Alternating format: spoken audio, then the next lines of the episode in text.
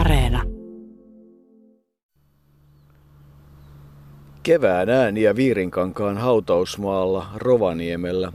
Tänne tultiin Mäkimiesten tien ja Jokkerin polun ja Taunon tien ja Antin kujan kautta.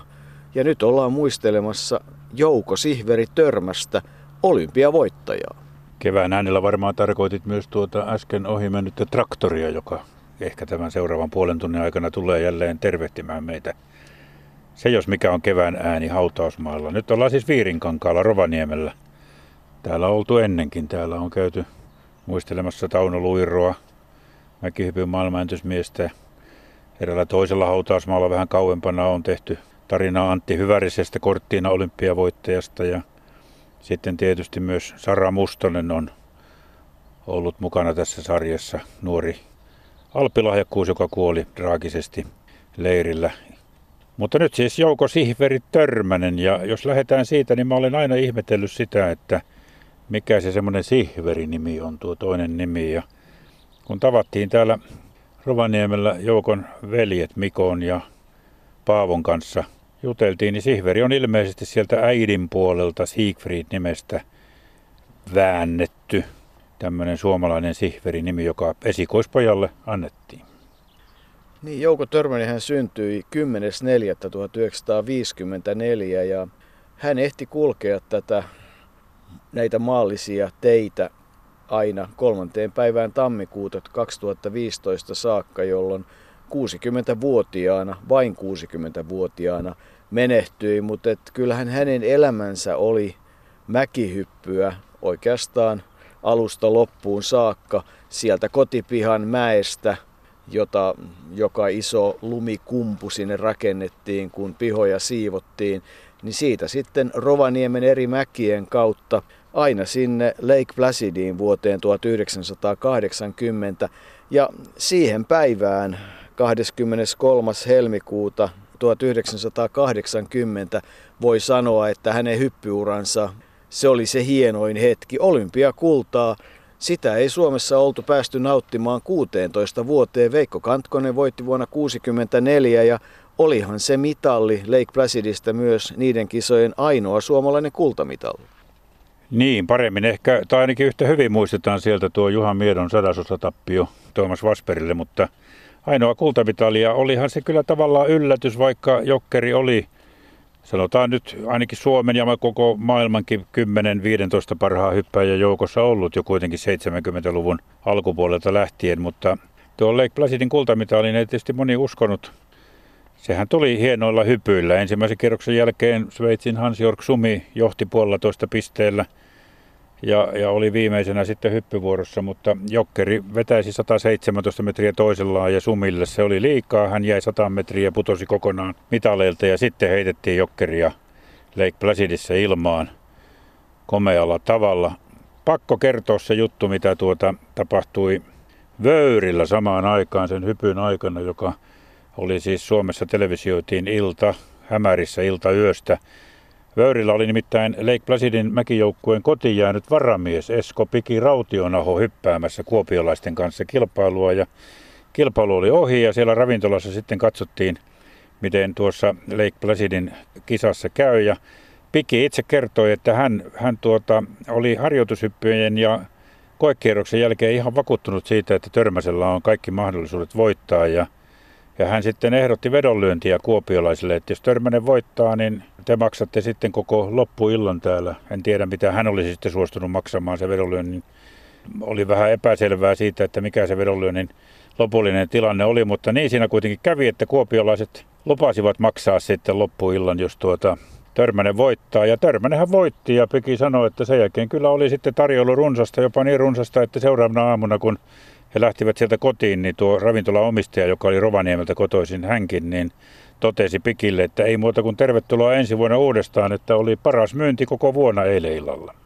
Niin, kyllähän Esko Rautionaho sanoi, että kun hänet Rovaniemellä tapasimme, että Taitaa olla niin, että se oli vähimmillä harjoitushypyillä saatu kultamitali, koska siihen liittyy se, että Jouko Törmänen oli loukannut jalkaansa ja ei oikein pystynyt sitten ihan valtavasti tiettyjä harjoituksia tekemään, mutta sen verran kuitenkin, että se hyppääminen oli irtonaista ja löytyi joku semmoinen nykypäivänä sanottaisiin flow-tila.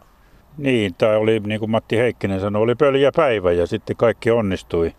Ja se oli hieno asia tietysti. Jouko Törmästä tuli olympiakultamitalisti ja se varmasti edesauttoi hänen loppuelämänsä. Ei hänen elämänsä ollut mikään helppo. Oikeastaan niin kuin, nyt kun Joukon elämään on tässä vähän tutustuttu, niin täytyy sanoa, että minäkin hänet monet kerrat tapasin Mäkiviikolla ja monissa kilpailussa, kun hän oli FISin varustetarkastaja ja FISin Mäkikomiteassa toimi ja oli aina mäkihyppyä edistävä ihminen, en loppujen lopuksi tiennyt, eikä kovin moni muukaan tiennyt hänen varsinaista elämästään mitään. Ja on se, nyt minulle vasta selvisi tällä reissulla, että hän oli jo lapsena hyvin sairas. Hänellä oli paha astma.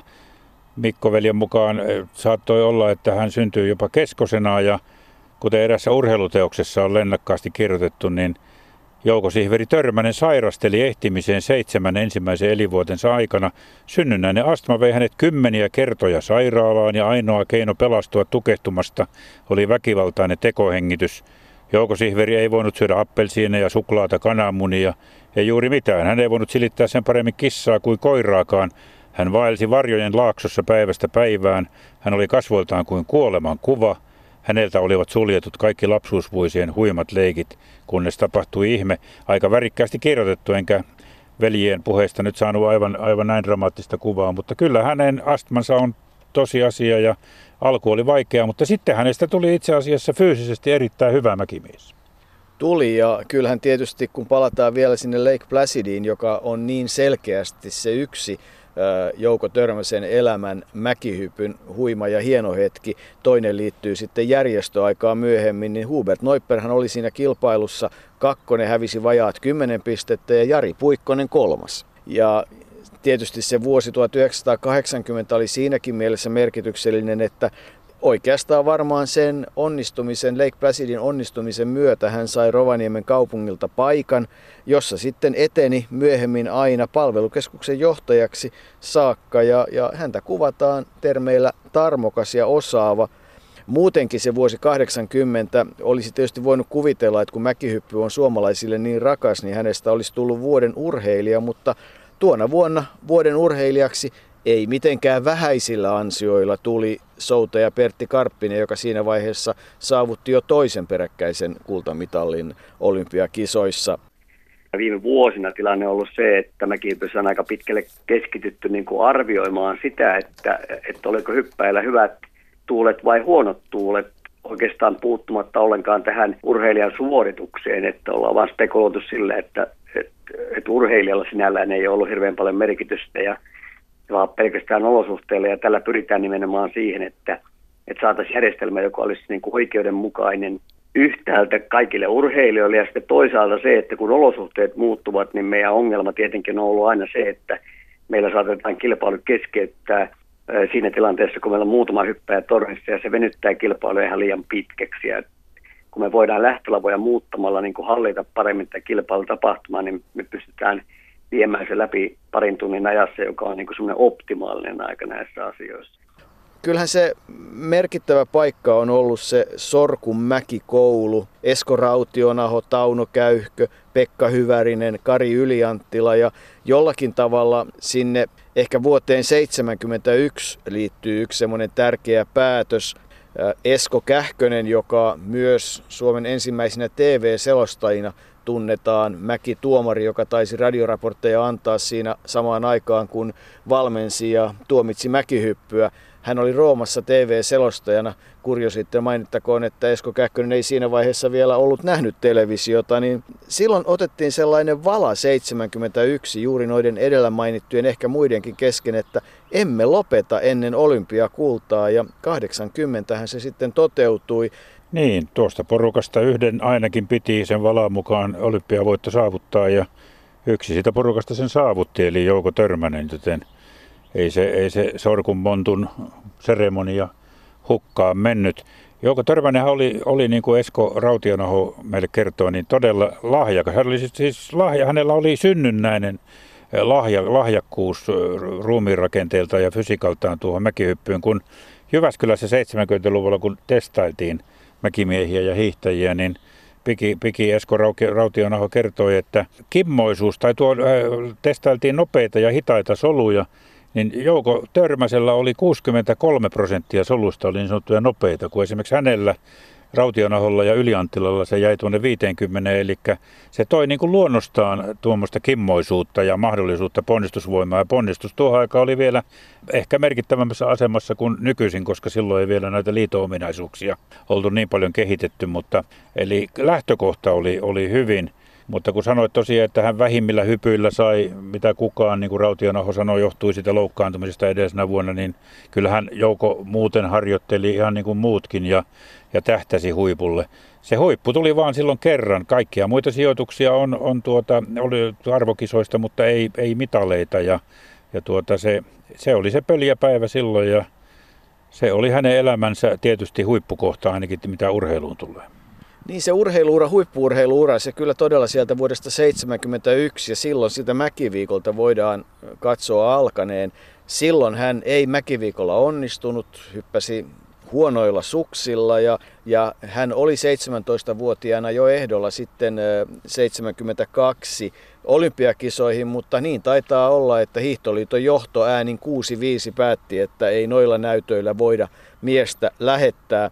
No, 74 hän oli Falunissa, 19-vuotias Suurmäessä 5, 76 hän oli Suurmäessä 10 ja Normaalimäessä 14, Lahdessa 78, Suurmäessä 6, Normaalimäessä 15 ja sitten niitä Suomen mestaruuksia 76, 77, 79 ja 80 nimenomaan pienessä tai normaalimäessä, 70 metrin mäessä ovat ne, ja oikeastaan vain kaksi sellaista selkeitä niin kuin ulkomailla saavutettua menestystä. Liberecissä ja Lillehammerissa 76 hän voitti kilpailut, että kuului selkeästi sinne maailman 10 parhaan joukkoon, ja sitten siinä on se yksi Lake Placidin selkeä piikki. Niissä kisoissa hän oli sitten normaalimäessä 8. Pentti Kokkonen oli silloin paras suomalainen 5, mutta liittyyhän siihen aikaan se, että ei nämä varusteet, suomalaisten varusteet ollut ihan huippuluokkaa. Mukaan tuli ennen kaikkea Itävalta ja DDR hyppyhaalareilla ja koitahan hypätä sitten siinä villapaidalla ja teryleenihousulla.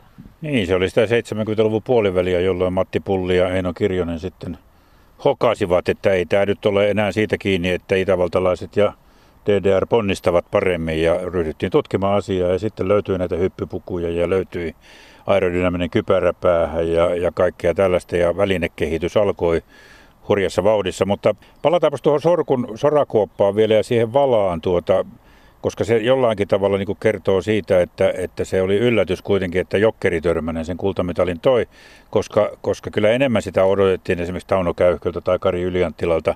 Ja kyllähän Käyhkökin oli aika lähellä, koska 72 Sapporossa hän jäi Suurenmäen kilpailussa vain 0,7 pisteen päähän voitosta ja sitten pronssimitalikin jäi 0,1 pisteen päähän, eli sen lähempänä tuskin mitali voi olla. Ja Kari Ylianttila taas oli Keski-Euroopan mäkiviikolla menestyi hyvin ja oli ylivoimainen suosikki ennen maailmanmestaruuskilpailuja Lahdessa vuonna 1978, mutta kaatui silloin ja joutui jättämään kisat väliin.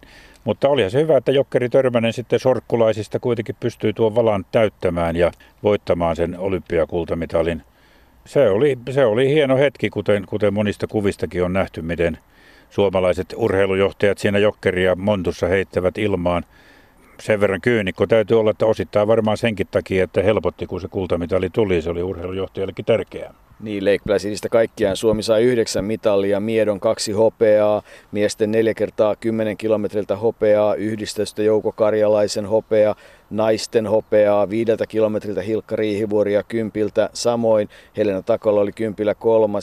ja niin edelleen. Eli kyllähän se Erik Haidenin kisoina muistetaan 5 kultaa tälle superluistelijalle ja sekin kuvaa hyvin aikaa, että DDR oli siellä kaikkein paras maa 80, eli Itä-Saksan urheiluvoima kaikki ne keinoinen oli silloin parhaimmillaan. Pitäisi manata kaikki Lapin etiäiset ja noidat ja noita rummut kumisemaan. Liikavainio Veikko, ota se kaikkein salaiset rumpusi esiin siellä Muonion pielessä, sillä Jouko Jokkeri Törmänen on vuorossa. Samik 102 metriä, pisteitä 213 ja puoli yhteensä ja 8 tila. Ei lähde Lapin mies kuin ahkiolla, reilusti painaa alas ja päättää taistella kullasta ilmoja teillä ponnistuksen onnistuessa. Pitkä lento kauniisti menee, pitkälle menee, pysyy. Ja taistelee kullasta, sanon minä, tällä hetkellä, tai ainakin hopeasta. Pitkä hyppy.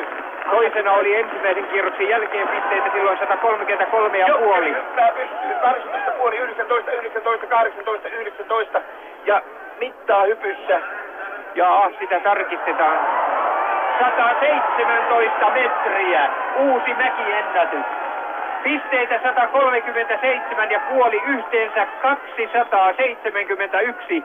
271 ja sillä loistavaa johtoa. Lapin kullahuhtojat, tiedän tämä homma hoijimme jo etukäteen, kun oli korkea aika nyt, kun ei ole isolla jaskaka enää, mutta Kokko, Heikki ja muut on siellä, niin me teemme vielä tätä sanoa, niin kuin, että virallisesti viemme leimattavaksi, vaan se kuitenkin nyt alkaa tuntua, että on Hyvärisen Antin jäljellä, niin lopultakin tullut Jouko Sihverille onnistuminen. Meniköhän tämä nyt suunnilleen kieliopin sääntöjen ja intonaation mukaisesti? Tilanteen ratkaisu on käsillä. Hans-Jörg Sumi, joka johtaa kilpailua, hänen pitäisi hypätä matemaattisen neuvonantajamme mukaan 115 metriä, ja hän on sen näköinen, että hän hyppää nyt saman tien tuonne Plattsburgin kaupunkiin asti.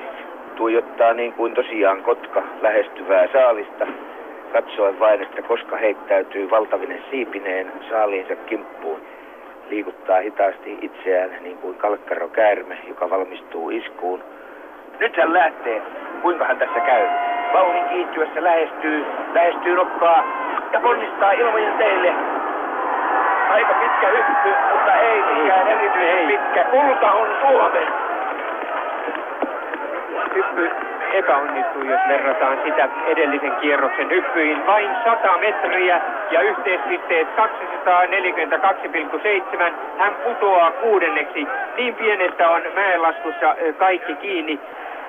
Sillä on yksi elämän toive täyttynyt. Jouko Törmäsen perhe, äiti Jenni ja isä Arvo. Isä Arvo kuoli jo 76, äiti Jenni eli aina vuoteen 2008 saakka. Äiti oli kotoisin Kuusamosta ja Posion kautta sitten Rovaniemelle löytyi tie.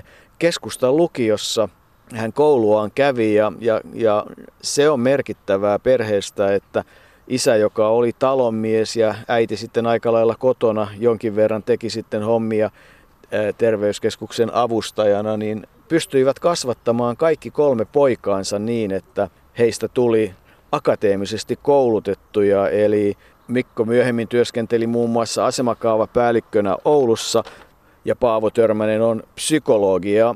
Ja sinne kouluaikoihin liittyy sekin, että sinun hyvin tuntemasi myöhemmin lehtimiehenäkin tunnettu Risto Lamppu oli ensimmäinen voimisteluopettaja ja kuinka ollakaan sillä samaisella luokalla, nimenomaan ensimmäisellä luokalla, siellä poikaluokalla olivat muun muassa Suomen koripallomaajoukkueen monivuotinen keskushyökkääjä Heikki Kasko, sittemmin upean uran liike-elämässä tehnyt. Siellä olivat jalkapalloilijat Raimo Baldanius ja Hannu Haverinen. Ja Heikki Kaskolle kun soitin, niin hän kertoi, että kyllä jo silloin näki, että Jouko Törmänen oli määrätietoinen kaveri. Että hän jo ihan ensimmäisestä luokasta alkaen oli siihen urheiluun kovin innostunut. Ja myöhempinä vuosina muistaa hyvin, miten hän sai eri vapauksia harjoitteluun ja oli paljon leireillä ja muuta. Ei se sattumaa ollut. Kyllä Jouko Törmäseen liitetään myös pesäpalloa ja taisi hän luistellakin kilpaa.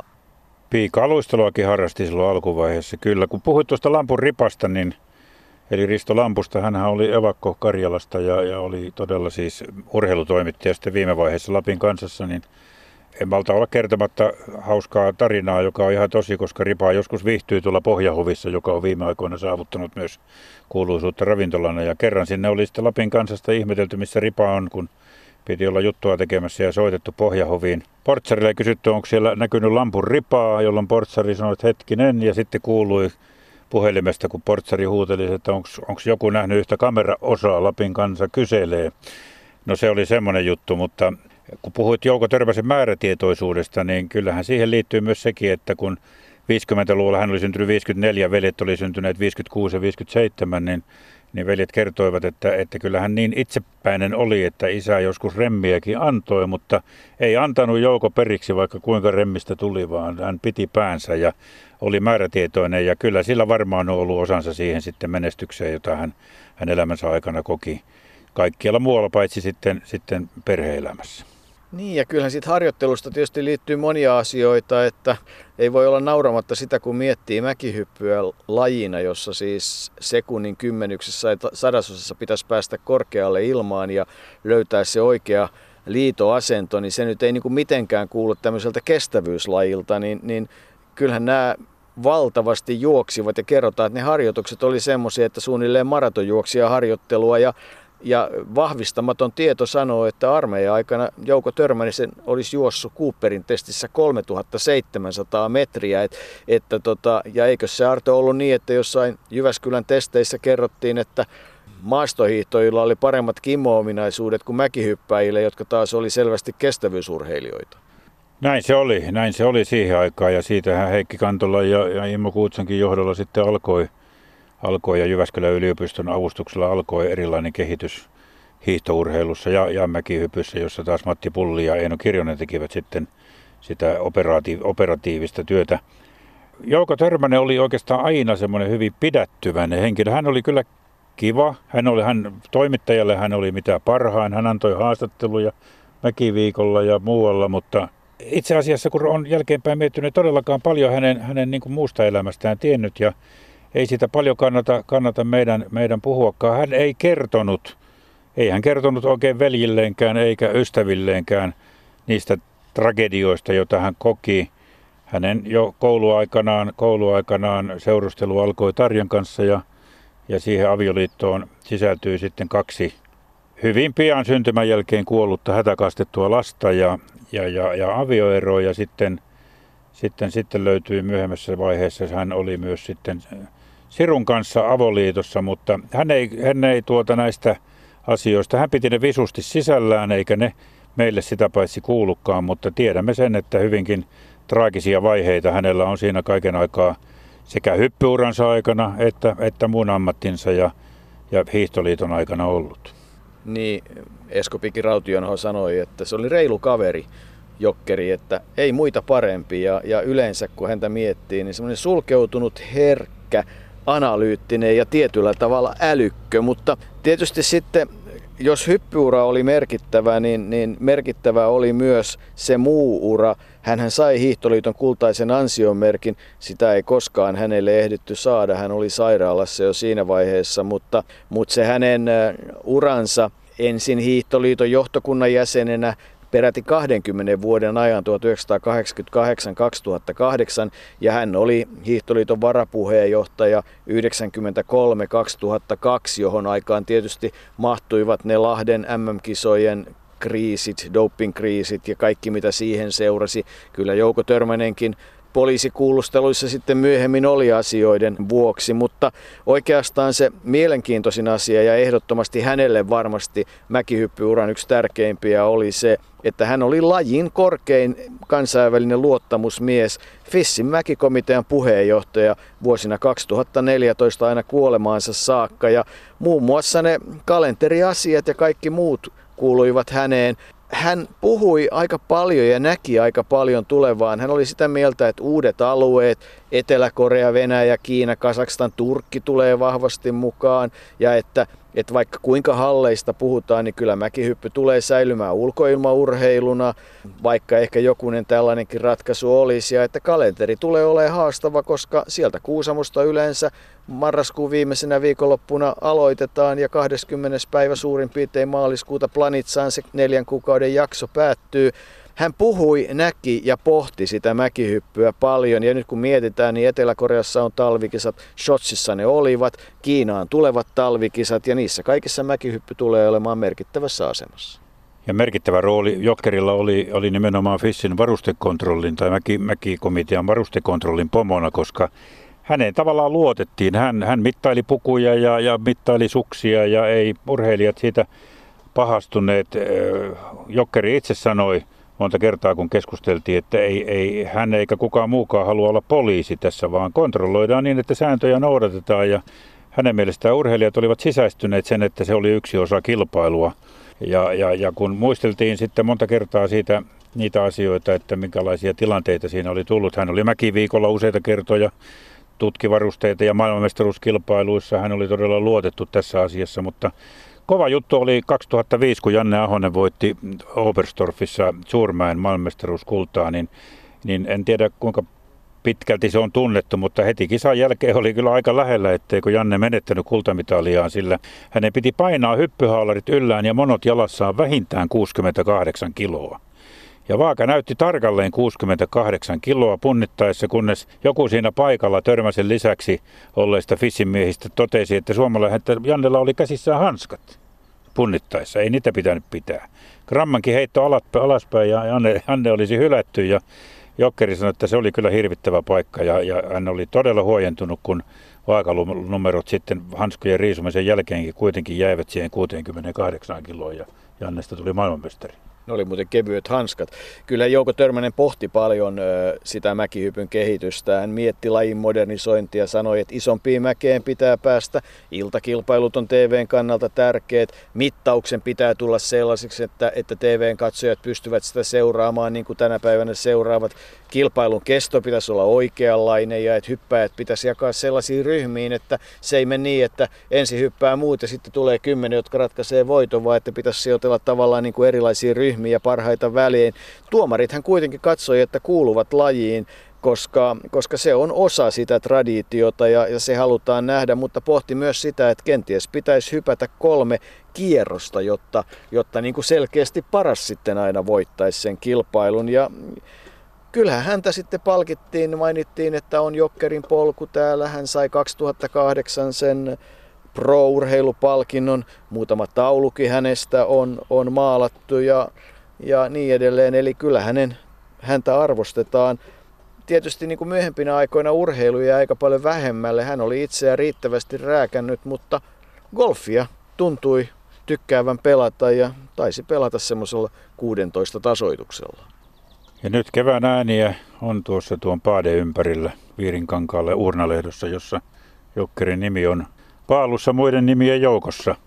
Jouko Sihveri Törmänen. Hänen kuolemastaan käydään internetissä vieläkin aikamoista keskustelua ja mietitään noita kuoleman syitä, mikä oli hänen kuolinsyynsä. Siitä esitetään ihmeellisiä teorioita.